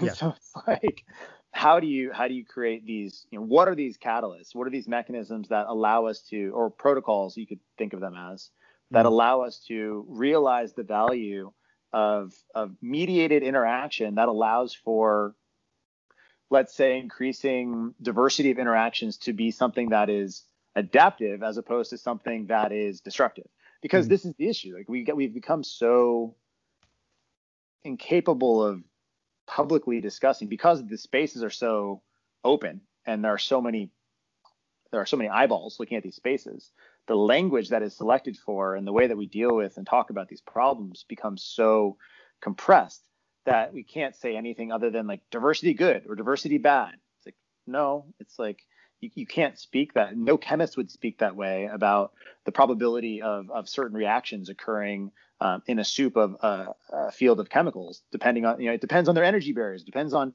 their concentrations and gradients. It depends on a whole range of factors in terms of whether you're going to get reactions or, you know, synthesis of polymers or explosions, right? It's like, it all depends on on very specific contextual factors and to the extent that we lose the capacity to have those conversations because everything has to be every conversation is had immediately in a reactive frame of reference in the most visible public space possible we are not going to we are going to completely lose whatever remaining capacity exists to navigate complex social spaces and we are not going to generate the increased capacities necessary. Like, because this is the mm-hmm. issue. That it's not as if we're in some stable state or steady state where we're losing capacity to deal with these complex issues at a social scale, and the the context uh, is remaining stable in terms of sort of latent complexity. No, the, the, complexity, the complexity of the world is growing. We're opening up new vectors of of of difficult problem domains. We're opening up new possibility spaces of of growth and death. Right? We're we've created, uh, you know, I don't know, man. It, it's just it's so strange to me that we are in a space where we've opened up the human genome and we are talking about the ability of people to subjectively define their biological sex, right? Simultaneously, those two worlds exist simultaneously. And, and at one level, we have this superpower, and they're kind of related to some extent. It's like you could have the conversation saying, like, and they are related insofar as the mm-hmm. question is, is it possible to take control of that of that informational capacity and steer it in any direction we so choose? And you know that might be the case. I would probably bet against it just because probabilistically there are way more ways to fail, like infinitely more ways to fail in any of these domains than there are to succeed. But it's but we can't even have the conversation at the level of understanding the mechanisms of genetic expression because we're so focused and captured by the entertainment value of the simplistic ability of certain people to push our buttons to get us to keep sort of coming to the little, uh, you know, to keep to keep pulling the, the handle on the slot machine. Let's say that is our phone or is our computer or is our television. Mm-hmm. Um, we have a very hard time freeing ourselves to be able to get to those necessary conversations or to develop the capacity to understand the world such that we can have those conversations. Like I don't, I, I, it seems like a very small subset of the world is becoming hyper intelligent and, and gaining capacity beyond belief. And a very large segment of the population is being conditioned as, as something like economic livestock. Um, um, and despite the fact that it's never been easier to learn uh, and never been easier to gain this knowledge, it's never been harder to carve out the attention or extract yourself from the pre-designed um, sort of economic extraction mechanisms that govern so many of our lives. So, yeah, well, I'm glad that you brought up um, the biological aspect there because I think um, one of the things that's going on is that uh, the biological inheritances that we have for understanding and processing the world and orienting ourselves, given the information that's presented, are severely outdated. Uh, now, I will make a caveat to that, which is that I think that humans are actually pretty good at learning, and so I think we actually are learning better how to interact with these systems and how to do more of a reversal on the relationship that we have to these networks so that we're not so easily being sort of pulled along by our limbic systems. Um, but there is this problem, which is that our evolved mechanisms for making sense of the world and guiding uh, and guiding our direction, uh, directed action, are insufficient for dealing with this uh, this super stimuli that we have in front of us. Um, and so, you know, maybe my my feelings of, of being ashamed back when we were operating at Dunbar level numbers, just to give you an example, uh, were were adequate and actually accurate and, and also helpful to me. Um, because if I was cast out by my tribe, that meant uh, near certain death. And so it was very important for me to have a well calibrated sense of shame and that that shame corresponds to the people that are in my community in my in my networks because without that i don't continue on to the future we talked earlier about uh, one way of defining intelligence is not necessarily optionality but the ability to um, defer uh, to defer destruction basically yeah. Um, that signal, that feedback signal was was pure, right? Or not pure, but it was far less adulterated. The signal to noise ratio was far higher, right? It was much more like the conversation we had about you know lifting the can to the mouth and what's going to happen than it is like these hyper mediated, uh, very abstracted loops that currently exist that we still treat the same way, despite the fact that there are some own, unknown number of economic actors also in that loop with us, mm-hmm. with with different incentives than us, or that you know, in your example, right, like you and your immediate small tribe would have presumably much more aligned incentives than the people within a, a current loop. Um, let's say that you run a Google search and how some unknown number of people are, are bidding for your attention at the you know the nanosecond scale, um, governing the perceptions that you're about to have and the path that you might then take in the world. And maybe those are aligned with your incentives and maybe not. So it's just much much more abstract, much larger loop um, governing that process. Yeah. Sorry for interjecting. I just even something as simple, even something as simple as like you know uh, online mobbing behavior, right? So if I say something on Twitter and I suddenly get a mob coming after me, those people are going to make me feel maybe depending on how I feel about what I did. Uh, they're trying to make you feel ashamed. They're trying to sort of shame you and make you have negative affect. Uh, to I wouldn't even say necessarily change your behavior since most of the people in that scenario uh, probably are never interacting with you again and probably didn't interact with you before that point.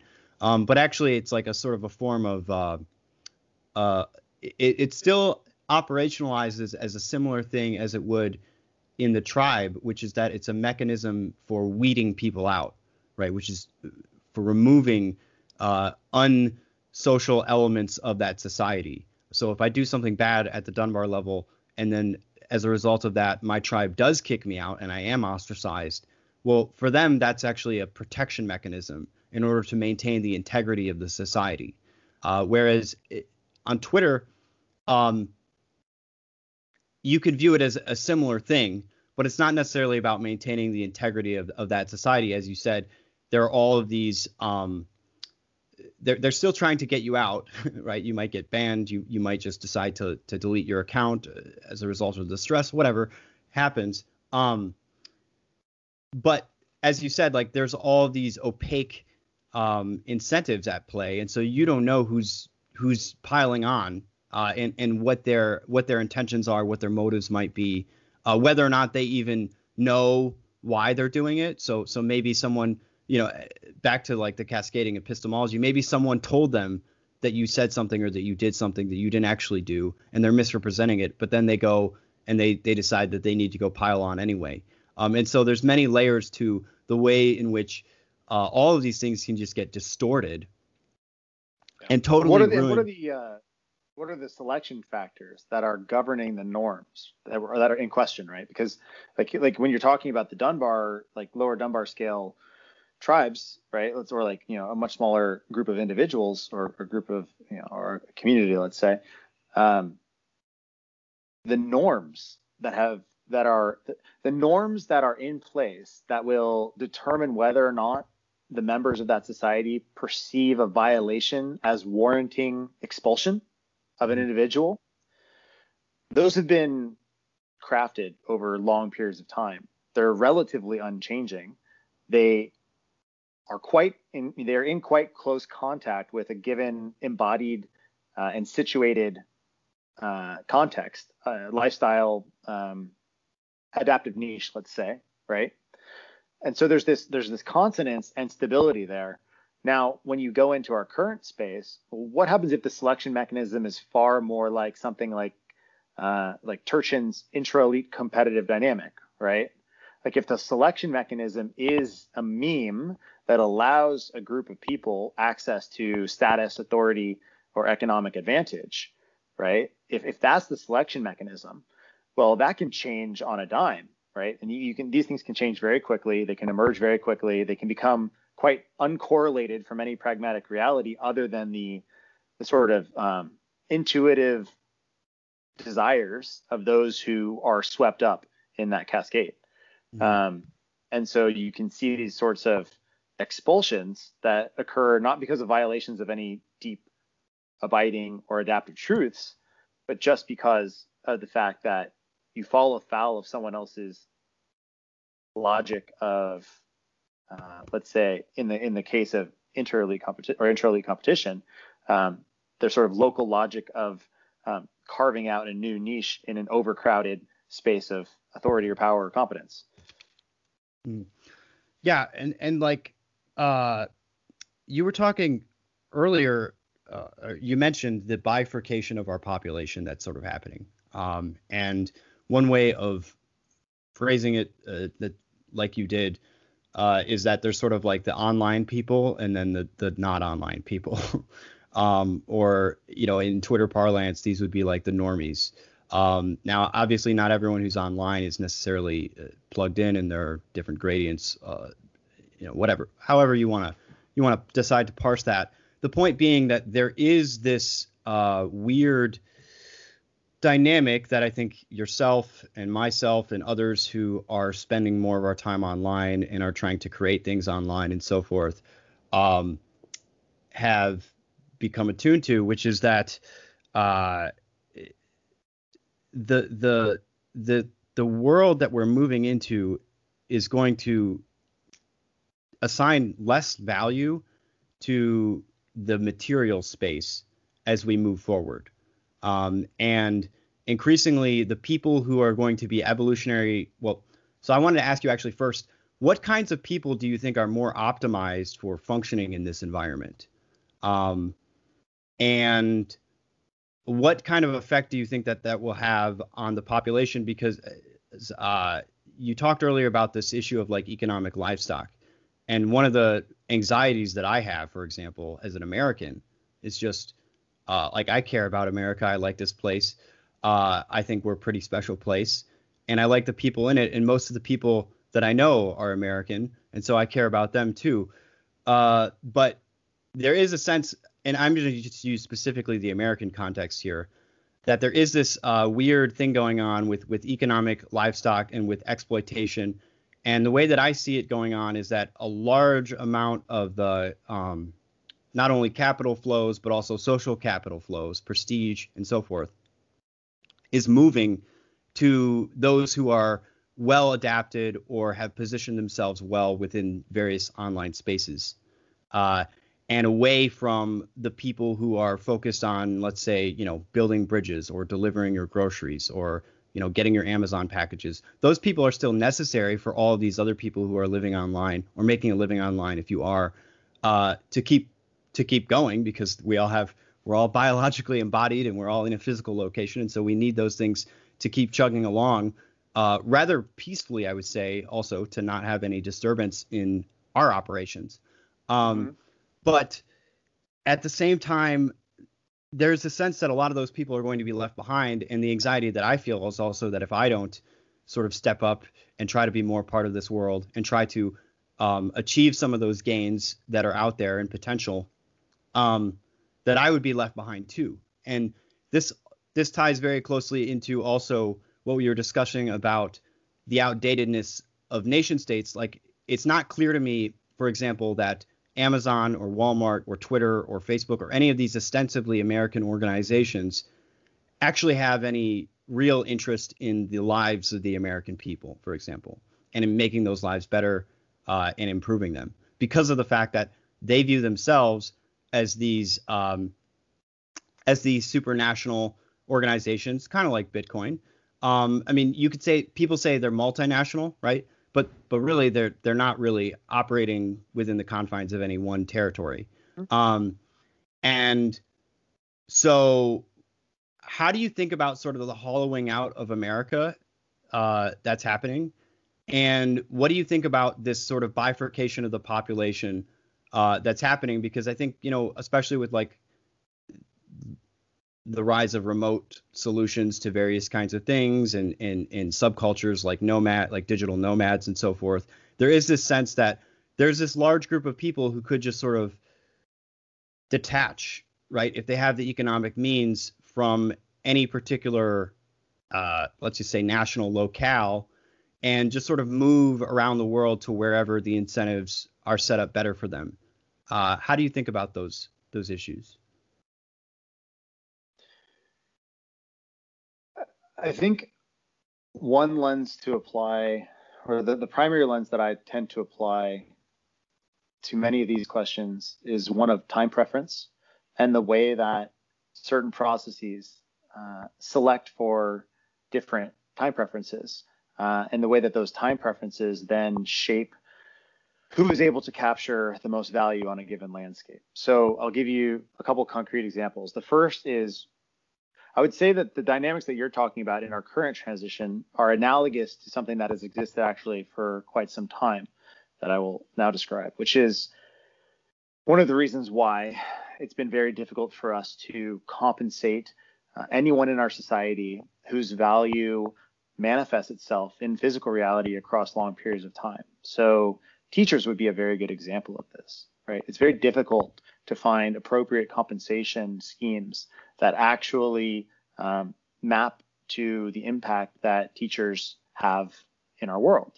I'm not saying that all teachers are underpaid or whatnot. I'm simply saying I'm, I'm noting the fact that uh, when you have a group of people whose whose purpose it is to shape minds that then go into the world to create value, it's very difficult to tie back the value created to the people who initially uh, performed a task that you know was sliced across different subjects perhaps and one year intervals across 18 to 20 whatever years right? It's hard to it's hard to difficult it's complex to allocate that. So so we have this issue where okay well what happened there? We see a pattern where people whose value manifested slowly didn't get anywhere near as much of an economic pie of the economic pie as those whose value could manifest more transactionally and more quickly. Um, this was, let's say, we're reaching the apotheosis of this to some extent through the financialization of, of much of our economy, uh, where it begins to make sense to dig increasingly straight trenches through the earth at the cost of billions of dollars to gain, you know, nanoseconds on another uh, another party in terms of your trading behavior. Um, literally like moving mountains to, to move information slightly more quickly. Uh. It's the definition of, of sort of low time preference driven economics. Um, and what I'm what I'm kind of getting at is in the same way we have an entire base layer of physically associated processes that are actually quite necessary. Like we need people to take care of physical infrastructure on our roads, on our bridges, to perform like medical procedures, at least for now, um, care along a number of dimensions, physical care, um, you know, psychological care, home care, all of these physical processes, right? Um, and even the physical processes, like for example, law and medicine, that were quite recently the kinds of professions that people, if they had, you know, immigrated here, for example, and wanted to ensure that they could get a pretty strong foothold in the economic ladder in our nation, would go into those accredited uh, domains, and those processes could could pretty much guarantee that you you have a, a sort of step function economically that can then um, position you much more advantageously and your family much more advantageously over time. Um, and now we're seeing a, a, shift with this internet mediated economy where because attention has become so correlated with currency, um, we're seeing a, a, shift where a huge amount of value, as you point out, is moving even away from this this base layer of, of previously uh, acknowledged uh, previously acknowledged value because our perception of what's valuable is shifting due to our attentional allocation.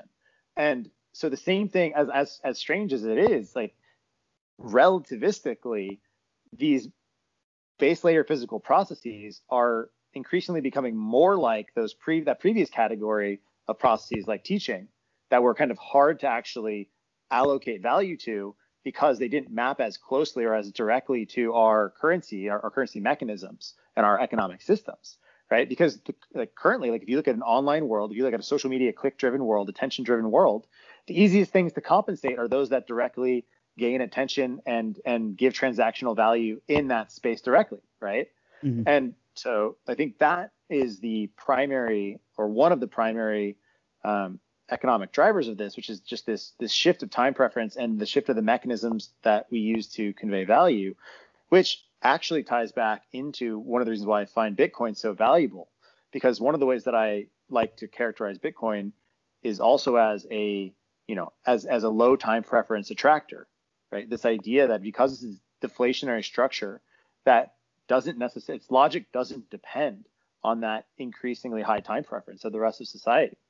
Um, it can actually allow people who want to dislocate from this trajectory of increasingly um, like of, of, increasingly attentional acceleration or attentional acceleration um, to in theory if they act, if they if they if they believe that this is a sustainable path of storing value to invest some amount of their time or an energy or money into this space and then use that time increasingly to free themselves such that they can have conscious contact with whatever this accelerating space is as opposed to being trapped by the economic logic of its acceleration right? As opposed to saying you know i have to go move into a space of being constantly online because if i'm not online i'm going to miss the next great economic opportunity.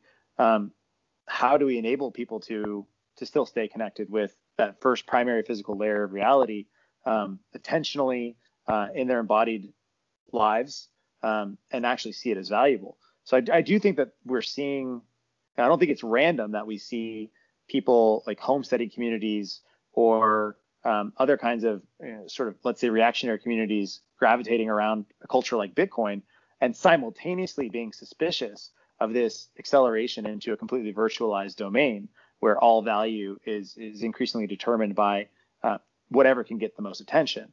Um, there's a deep suspicion of the fact that whatever can get the most attention isn't necessarily the most adaptive mode of, of life, and that there needs to exist some kind of balance that can stretch our incentives across time and not just have a race to the bottom of, of the fastest and the first to cross an arbitrary you know finish line of, of attention seeking um, take the economic uh, gains primarily um, it doesn't seem like a sustainable society. So it's like there is this question of how do we actually allocate value across time horizons more in a way that isn't in a way that is in a way that allows us to um, to retain our to retain social complexity and adaptive capacity. Yeah, yeah, and like uh, I think this is reflected in like many kinds of dystopic um, visions that people are putting into art forms right now. Like you know I, ideas about sort of everyone kind of wireheading uh, and just sort of you know finding various ways whether it's through tiktok or some sort of virtual reality headset in the future with haptic feedback um, and you know you just sort of like leave most of society plugged into these devices uh, and over time that kind of undermines the very substrate that even makes um, this kind of a complex society possible because people yeah. are too focused on these uh, these other well the attention uh, component monetizing it's attention. Like, it's like it's almost it's almost like 1984 is to the Matrix as Fahrenheit 451 is to our actual likely path to this this sort of wireheaded space. Yeah. Right? It's like yeah. we, we were worried that it would be some sort of you know AI generated outside authoritarian force in in you know in con- contest with humanity and in reality, once again, we seem to be like you know following our own incentives to similar ends, potentially, right? Yeah. Without even having to have some sort of you know evil outside authority or alien AI driven life form to do it for, to do it to us. It's like we we seem perfectly content to lead ourselves down these paths. So well, at least at least to the extent we don't think about it, that's what seems to happen. So you know, how do we create culture? How do we create subcultures? How do we create um, art? How do we create uh, representations of value that allow us to, or at least some of us, I would say, to keep to keep a connection. You know, it's it's I'm not I'm not against virtual spaces. I think that there's a, an immense amount of potential in the internet. There's an immense amount of potential in, in, in information sharing and access to the world's knowledge. Um, automatic translation capacity across languages. You know, the Babelfish capacity is is I would say a massively positive potential capacity that could flow from all of this.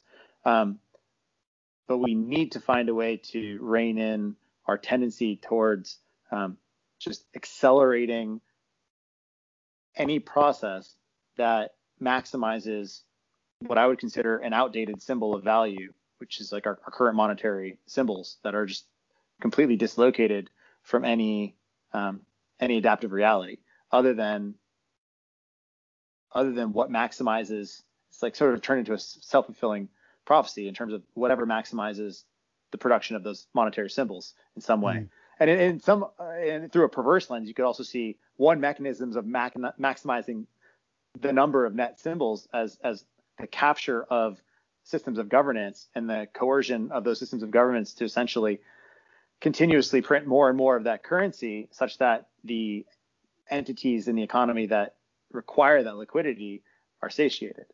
Um, and again, to what end? Like, to what end does this actually facilitate the adaptive complexity of, of the society writ large? Um, it's well, hard to see exactly. Sorry. Well, so so I'll just say that for me, at least, um, when I think about solutions to um, these uh, these exploits in human operating systems that exist and that are increasingly economically relevant, uh, I'm biased towards philosophy. I'm biased towards um, trying to encourage a culture of consideration, right, about these things, about um, questions of the good, questions of what is it to to live a meaningful life? As you said, you know, there's going to need to be some kind of balance between the online world and the physical world. Um, and just in terms of, you know, if we're trying to optimize overall well-being, well-being, not even necessarily happiness, um, you have to have there has to be some sort of attention paid to these questions about what is the proper order of things. And going back to the point you made earlier about the nature of biological structures, uh, it holds here too that you can actually get things that are more beautiful and more complex if you choose to apply constraints than if you don't.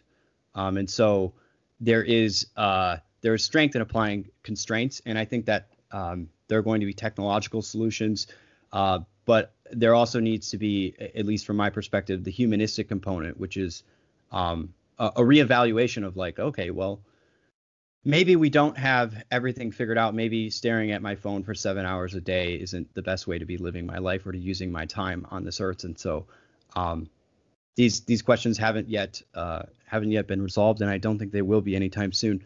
Um, so Matt, we're uh, we're running up on almost two hours here. Um, and I don't want it to unfairly continue to monopolize your time. So I've got a few more questions here before um, before I let you go if, if you have it, if you have a minute. Um, I wanted to get into the relationship between fitness and truth, um, because we've been kind of circling around, I would say, this throughout many of the threads of this conversation, um, and a lot of people tend to, I think, naively or, or maybe intuitively assume that um, that fitness and truth very much map onto one another, uh, and they don't necessarily. So I'm having Daniel Hoffman on, um, for example, uh, later, who's at UC Irvine, who's done a lot of research um, very similar to what you described. He's a cognitive scientist, and so he's done a lot of research with agent-based modeling and issue and evolutionary um, evolutionary algorithms, and trying to see well which actually results in the net better payoff, uh, optimizing for fitness or optimizing for truth. And uh, he was nice enough to send me along actually some of his papers, which I, am going to be working through before we have our conversation. Uh, but the point being that um, from my understanding of the results of his research, which I haven't yet fully uh, fully taken a look at myself, is that in evolutionary um, strategy games, the entities, organisms, or uh, whatever you want to call them, that are optimized for fitness win out eh, to to to, to level to the point of extinguishing uh, against the organisms that are optimized for truth, basically 100% of the time. Um, and so, uh, all this is a preface to to ask you this question about this epistemological crisis and the attention economy. And we we we could talk about uh, you know the buzzword grifters, right? There's all these grifters uh, out there, and they're all grifting, right? And everyone who's it, it seems like at a certain point of popularity, uh, anyone who's on the internet doing anything interesting at all will get called a grifter, whether or not they are. Now there are real grifters out there. Uh, I'm not going to take the time to define it right now. But the point being, um, if it's true that there is this adversarial relationship between fitness and truth, and that the uh, entities that are optimizing for truth will lose out to the entities that are optimizing for fitness. Uh, how do I square that circle? You know, like I've got a podcast. Uh, I'd like it to grow. I'd like it to do well. I'd like my audience to be larger. Uh, I would like, you know, this to expand into other things. and yet at the same time, uh, I have this ostensible, not ostensible, it's, it's true. I have this commitment to wanting to spread the truth. I, I want to, as best as I can, have fidelity to the actual state of things. Um, and yet, there is a kind of functional truth that's different from absolute truth. So, in the very beginning of this conversation, you brought up like picking up this cup, right? And and the sort of cognitive processes and the perceptual um, operations that are involved in moving this cup and questions about causality and, and, and object permanence and whether or not there'll be water in it after you take a sip, all of these things. Um, when I'm moving this cup, I don't have to sit around and actually understand the truth of the action that I'm taking. Like I'm not I'm not interpreting equations in my head uh, that map out all the physics of moving this cup, of picking it up and putting it in my hand and putting it back down. I don't need to do any of that because I have an evolved perceptual structure that sees the cup as an abstraction of these more fundamental forces that exist. And all it does, all it needs to know is that there's a cup there, a cup there, and that that cup has, uh, you know, some now cold coffee inside of it, and that that coffee, if I take a sip of it, will give me some kind of fitness payoff. Um, and so I don't necessarily need to even know the truth, so to speak, of the cup uh, itself or of the action that I'm taking with the cup in order to operationalize uh, myself in the world to my benefit. Uh, how do you think about the relationship between truth and fitness? Earlier, it made it sound you made it sound as if um, the definition of intelligence that you were positing at the beginning of this conversation sounded very, very close to fitness as such. Uh, so how do you think about that uh, that tension? And yeah, maybe we'll just we'll leave that as uh, as the pre, uh, penultimate question. I have one more. well, I will say that this question could act as the the doorway to an entire two-hour conversation of its own. Um, perhaps a series of two-hour conversations. Let's say, I mean, this is this is at some level the question. It's also, you know, it's a question that has animated a great deal of intellectual conversation over the past few years. Uh, you know, this was at the center of, you know, Harris and Peterson's uh, tension as well, because you know people like Peterson identify uh, identify truth and fitness in that sense. Um, mm-hmm. to conflate them. Would say.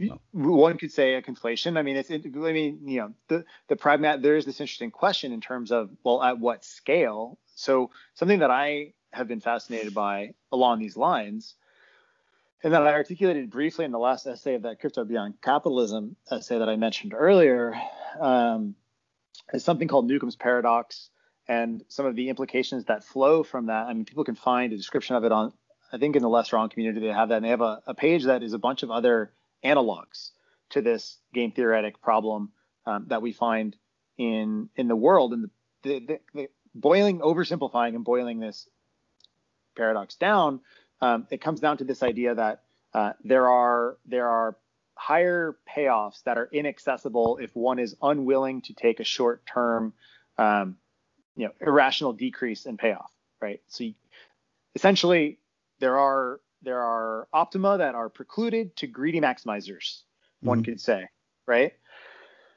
And the the question then becomes this interesting question of okay, well, if we're talking about um, fitness, right, out competing quote unquote truth, we have to have our definitions pretty well established. We have to be we have to get specific about what we mean by these things. Do we mean, you know, fitness over what timescale amongst how many populations, right? It's like if we're just running two populations in a sort of toroidal infinite landscape, like on a agent-based simulation, and you know, we assume that's the universe, and then you know the quote-unquote truth-based population drops to zero, and therefore has no more potential to ever re-enter the game. We might very well end up drawing the conclusion that short-term fitness maximizers are going to or or or will displace truth seekers in all contexts. Um, I think the games get much more interesting. They also get much harder to create or to write about or coherently, scientifically, because the complexity just goes through the roof. But they get much more interesting when we talk about highly heterogeneous uh, landscape or highly heterogeneous um, populations or sets of populations that are playing strategies that are also co-evolving, but that have different, let's say, epistem- epistemic horizons uh, of, of what they consider in terms of like I, I like thinking of this as temporal maps, right? So to the extent that let's say you and I can agree on the past, the present, and trust each other to create a, a potential map of the future and get and, and, and, bring that into fruition, we've established a sort of um, you could think of it as um, uh, co- like a slice of a temp- spatiotemporal map uh, that extends a four-dimensional time slice, right? We, we've sort of the past, we have some level of coherence in terms of our agreement on what the past of the, that slice looks like, and we have some ability to trust that we can we can interact with our knowledge of that to produce some future result. Um, and then the question is like, well, what is the resolution of that temporal map, and how long can you extend it into the future and the past? And what's the association between extending it into the past with how far you can extend it into the future, which is like you know things like the Lindy question, right? Um, and so there's all these fascinating questions that come up and you then get into this you know these questions that people like Bret Weinstein talk a lot about when he was re- responding to um, peterson's identification or conflation of, of, of truth and fitness with uh, these sort of um, uh, sort of like what's his particular phrase for it I'm, I'm, blanking on it right now but it's something along the lines of um, like uh, useful but untrue uh, narratives, right? That can mm-hmm. be applied to increase fitness, but don't map directly to, let's say, an empirical ontology. If we're going to restrict that empirical ontology to what can be derived physically um, in front of, in, you know, in, in, front of you in the here and now, mm-hmm. right? So again, it's a, the, the question that you ask it it's a, I think it's an extremely interesting and necessary question to keep asking because it forces us to more adequately define the parameters of the conversation. And in so doing, I think we get a more we, we increase our adaptive capacity to balance factors of, let's say, truth and fitness. But really, I think it's just um, again, it comes down to sacrifice over longer periods of time versus necessity and and concentration of of of um, it, it boils down to sacrifice. It boils down to what time horizon is your like what time horizon is governing your action in the present, right? And like, is it the case that maximizing for a short term local maxima is going to put you in a place that precludes you from continuing the evolutionary game, right? And I think that's why I am a little bit hesitant to use the word conflation when it comes to the identification of or the the relationship between quote unquote truth and quote unquote fitness because you can construct the landscape and the agents such that they are non-identified or identified if that makes sense. Yeah. Um yeah. right so, yeah so I know that's a very sort of abstract way of, of getting to that point, but I, I, really it is. I think it's it's absolutely necessary for us to when we talk about this really specify the concrete question, the concrete problem in question, and the time horizons over which we're trying to solve for. Mm-hmm. Yeah, and I, uh, you correct me if I'm wrong, but I think the word you were reaching for there was pragmatic uh, truth, but maybe not. Um, so I think Weinstein has a, a very specific. There's like a very catchy mimetic way he i'm just i'm having a hard time. I'm a little cognitively fuzzy right now because it's allergy season here and my first time in this particular location and, and the tree pollen is like extremely intense and my sinuses are pounding. So i'm a little fuzzy. My memory's a little a little um it's not fully there but pragmatic truth works. Yeah well anyway sorry that was an aside. Um well matt uh thank you so much for uh for coming on uh this has been a great conversation uh, I'm not exactly sure if we've uh, we've really reached a resolution on these questions, but uh, that creates all the more reason to uh, continue having these kinds of conversations into the future, and I hope that we will at some point. Um, before I let you go, what have you been what have you been thinking about? What have you been working on, and where can people find you? Sure. Um, so in terms of thinking about and working on um, a couple things, but we didn't we didn't even get into this, but I, I recently, um, well, somewhat recently, over the past few months, purchased some land, and I'm working on taking a lot of the much more abstract worldviews and, and, and thoughts I've had and research I've done into complexity and, and, trying to map it onto much more direct processes in terms of um, management of, of, of, local ecology. Um, also turning that into something that is a, a productive space in terms of uh, our life, growing food, and, and all of these different interesting uh, embodied ways of looking at these abstractions and using that as a lens through which to also further the research that I do. Um, another thing I've I've been up to is is creating, you know, I've I've been slowly working on and kind of holding in the wings a project I've been working on called Future Aligned, which is a, a tool that tries to help people align their their values, so their sort of long-term transcendent values that they would like to align their life with, and and basically map that onto different types of behavioral patterns across different time horizons, like daily, weekly, monthly types of things, um, and balance all of those tensions because I, I, think that's a very interesting complex problem. And, and how do we actually build that for ourselves bottom up and then stitch together with our families and communities and, and in theory larger aggregates? So that's something i've been working on um, and then a lot of mathematical research to increasingly formalize some of my thoughts around emergent systems and, and try to help create better grammars um, to talk about these topics so that's been keeping me quite busy uh, people can find me currently mostly i would say just on twitter um, at matt Pirkowski. Uh, I'm going to be I have Medium writings as well, so Matthew Pirkowski at Medium, and then I am going to be creating a decentralized site for myself just to be a little more resilient and move all of my writings there. And I'm going to be doing, I think, a lot more writing over the next year or so uh, in terms of summarizing quite a bit of the research that I've been doing over the past two years um, as I've moved, as I kind of withdrew from in the synthesis and went back more into a pure research mode. So yeah, that's where I'm at. Um, look forward to talking to anybody, and hopefully we can speak again. And uh, I don't think these problems will ever be solved, but perhaps we can make some more progress on them. Well, thanks so much, Matt. Uh, it's been absolutely a pleasure, and uh, see you guys later.